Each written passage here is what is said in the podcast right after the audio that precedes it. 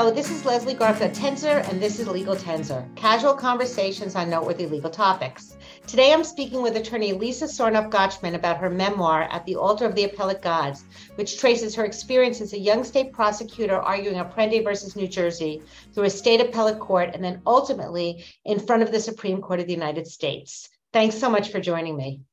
Well, thank you so much for asking me to your podcast. Well, I loved your book. And I just want to start by saying mm-hmm. that what I loved about the book is not just kind of tracing your thrill of arguing this from, you know, state attorney to all of a sudden, you know, you get to be the one who argues at the Supreme Court, which, you know, you weren't, that was your first time, obviously.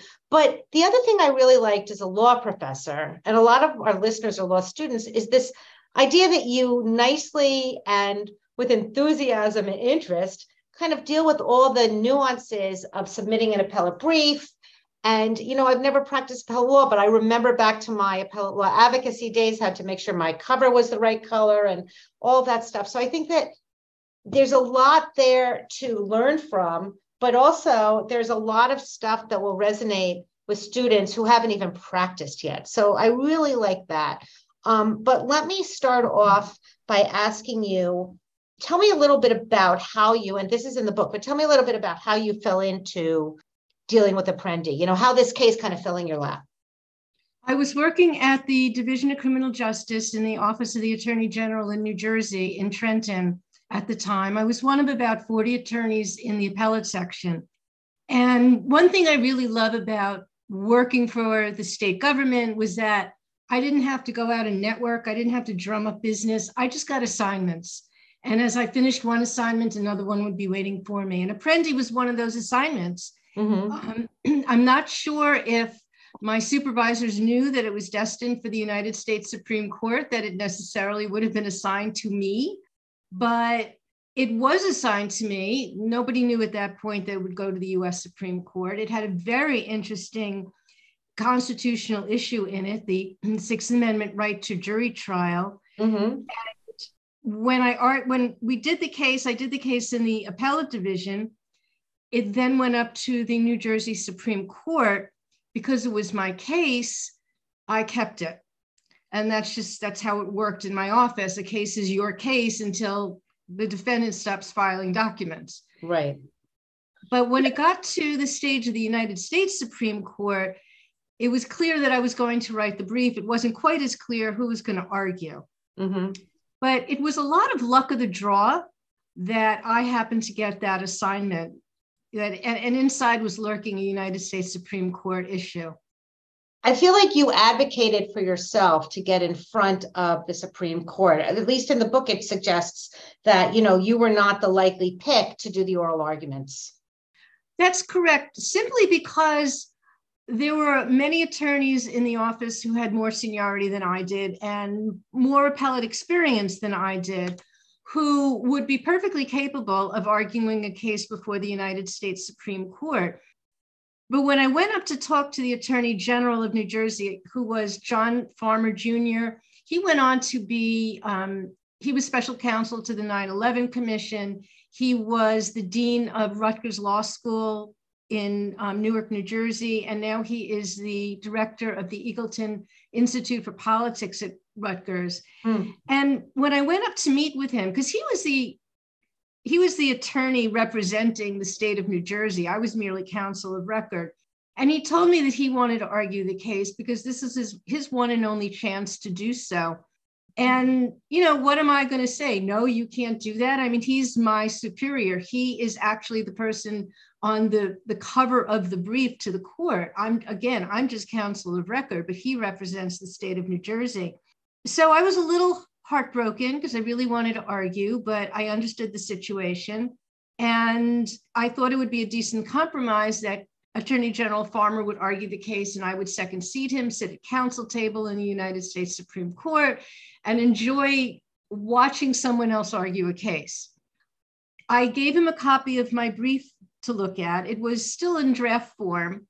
And he went home and read it over the weekend and called me back to his office the next week and said, Lisa, I realize that the issues are too complex to get up to speed. It's not that he wasn't intellectually capable of handling a case before the United States Supreme Court.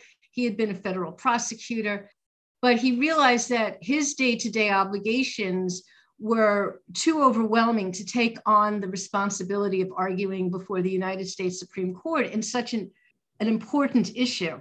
Mm-hmm. So he said that I should argue it. And that meant that I got to leapfrog over many attorneys who had a lot more seniority than me, but had no connection to the case. Right. So, in that respect, yes, I did advocate for it. I really wanted to argue, and it worked out that I was able to. And just, I'm sorry, Attorney General Farmer second sat me. So he sat wow. next to me at counsel table during the argument, and he got to sit back and watch while I argued. Hmm. And then, just out of curiosity, had anyone in the um, in your office argued before the Supreme Court before? Yes, there had been a few attorneys um, who had argued. In, in the 10 years or so before I argued, I think we had about three cases that went up to the United States Supreme Court. And since 2000, there have been no cases that have gone up to the United States Supreme Court from my office or any other prosecutor's office in New Jersey for that matter. Really? So I was very fortunate. Wow. And you know, it, one of the things that you talk about in your book too is this idea that you were mooted by some pretty significant people. But, you know, again, you know, talking to law students. So here you are going to the Supreme Court. You don't just go to the Supreme Court, right? You have to practice, practice, practice. So tell me a little bit about your moot court experience preparing for this argument. I had, well, I had been mooted for the New Jersey Supreme Court argument all cases that go to the New Jersey Supreme Court are mooted by the Division of Criminal Justice Appellate Section for their attorneys. And then when I went to the United States Supreme Court, I had another moot court from my own office. Mm-hmm. But then I went down to Washington, D.C. a few days in advance. And because I worked for an attorney general's office, I was able to arrange for a moot court at the National Association of Attorneys General, or NAAG, and they assist all states' attorneys in preparation of United States Supreme Court arguments. Mm-hmm. So I had a moot court there, and that was with Dan Schweitzer, who was and still is Supreme Court counsel for NAAG, and Edward Dumont, who was an assistant solicitor general. And Ed was coming in as amicus on, on behalf of the solicitor general's office for the state of New Jersey. So I was going to be sharing my argument time with him. Argument time is one hour for cases in the United States Supreme Court. Each side gets half an hour. Mm-hmm. But since I was sharing my time, I got 20 minutes and Ed got 10 minutes. Hmm. So he was on my moot court. Um, he had also argued one of the principal cases that had come out of the United States Supreme Court within the 18 months prior to Apprendi that addressed this sentencing factor versus elements of the offense. Right. So he was an excellent person to have on my moot court. I also had um, two Supreme Court NAAG fellows who were just as conversant in Apprendi as I was. Everybody was, you know, very up to date on the on the issues, on the law, and they gave me a very difficult time, which is the purpose of moot court. Right. That's what you want. Is it, yes. is it, is it required? I mean, is it required or is it like, I mean, it would, be, it would make no sense to go in cold to the Supreme Court of the United States. I understand that. But it sounds to me from what you're saying, like it's something that, does the Supreme Court require you to, to do kind of a moot before you get there? Is that just good advocacy practice? just good advocacy practice. There's no requirement. The court doesn't ask you to do it. They just anticipate that you will. Mm-hmm. Well, it, it and it's necessary. Um, you know, I think the best moot court that I had for this was a couple of nights before the argument. Dan Schweitzer of NAAG and the two NAAG fellows, Denise Simpson and Patrick DeAlmeida, who is now an appellate division judge in New Jersey. They came to my hotel room my argument was Tuesday morning. They came to my hotel room uh, Sunday evening mm-hmm. and they just grilled me for hours. Hmm. And that was probably the best moot court that I had. It was the most informal and it was the one that really got me to think about Apprendi in the larger scheme of things, not just New Jersey's hate crime statute, but all potential federal and state statutes that might be affected by an adverse decision in Apprendi. Right. Which, by the way, I think I told you this. I wrote, you know, one of my law review articles that I used to get tenure at my law school was on Apprendi. So, because it was that the whole sentencing factor thing, you know, that's that was that's a that was a game changer. You know, it, it really was. was. You know, um, it was. So, and I guess you should speak just for listeners who aren't familiar with the case. Tell us a little bit about the case itself. I mean, you could, you know, it comes out as a it's a horrible race, you know, motivated or so, you know, it seems case. But what was what what was the the case and what was the issue that you litigated?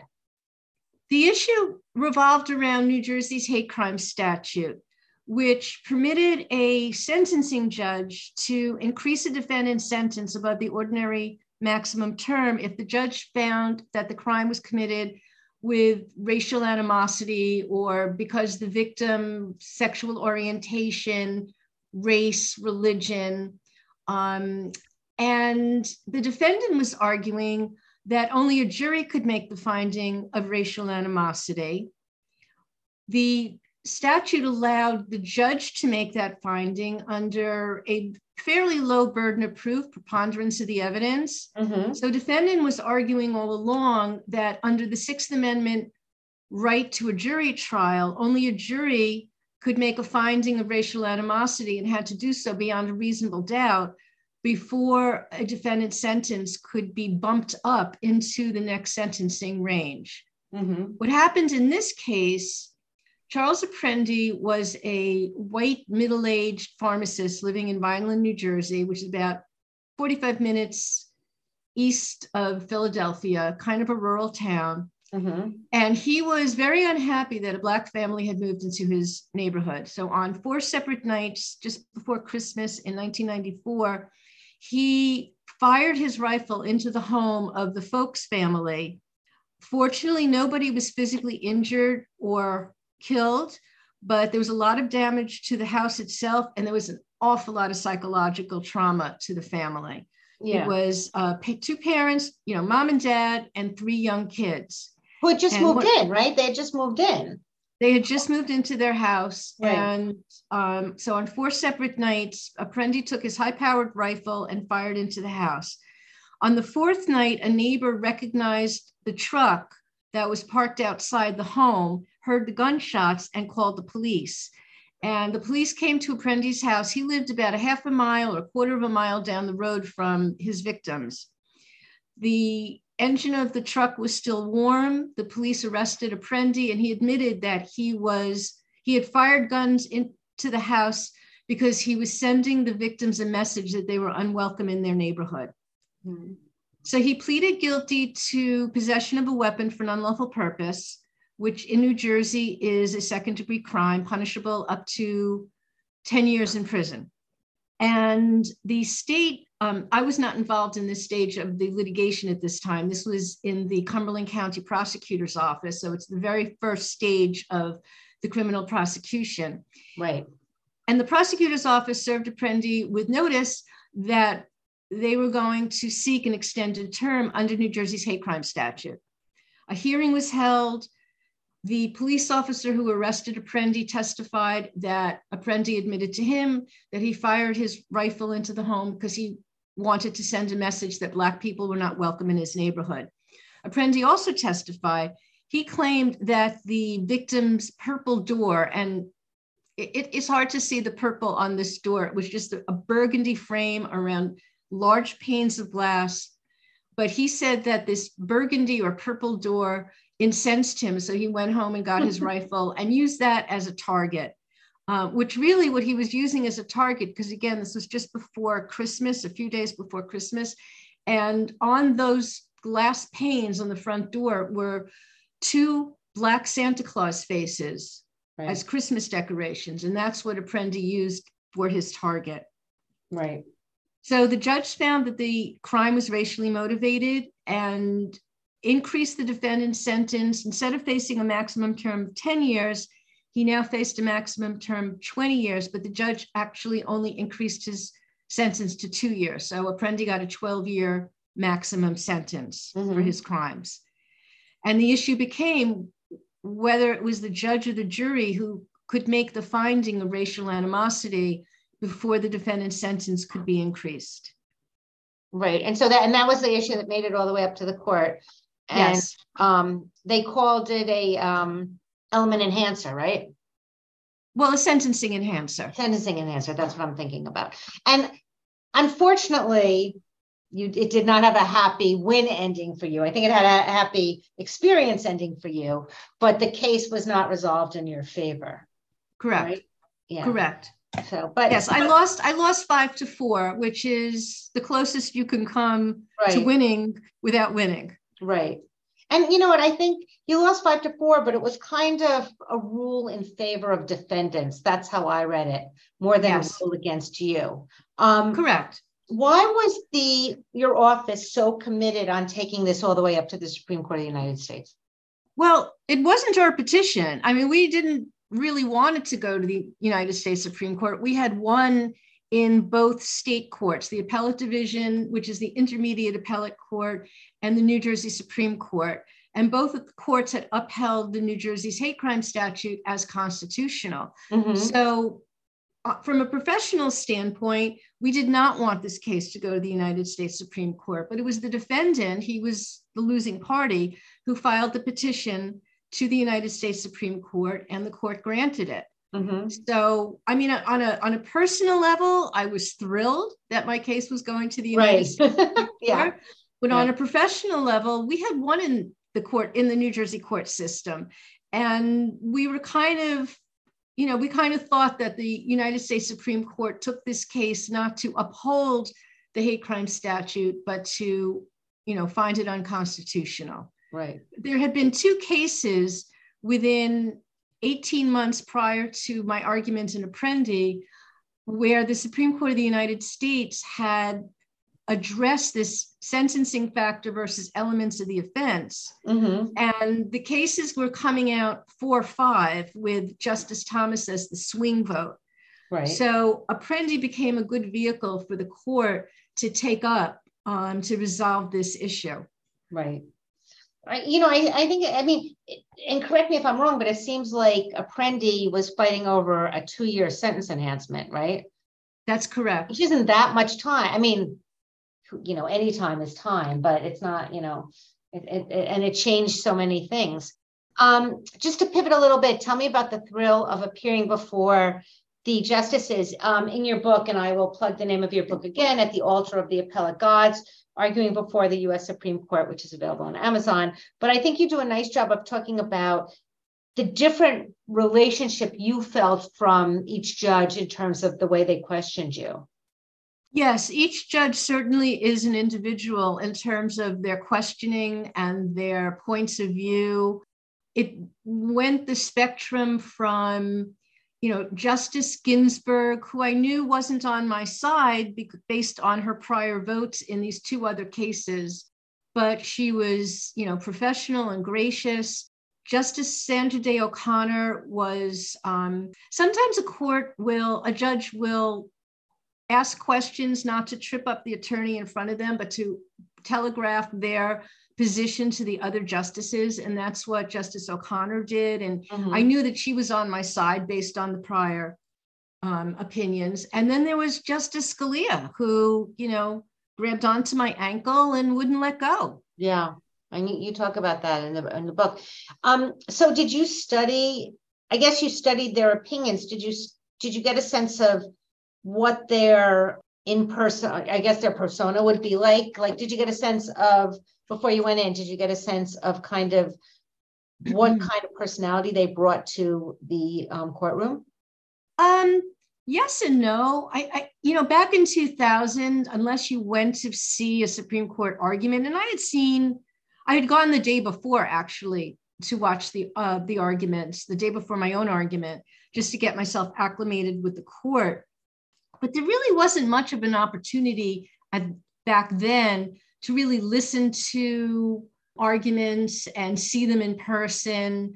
It was still just to see them in person you physically have to be in the courtroom to watch any argument. Mhm. um, but i mean i certainly had an idea of which justices were might vote in my favor and which justices wouldn't. And i knew that justice scalia was not going to be my friend Mm-hmm. I don't think I anticipated the level of animosity that I encountered from him.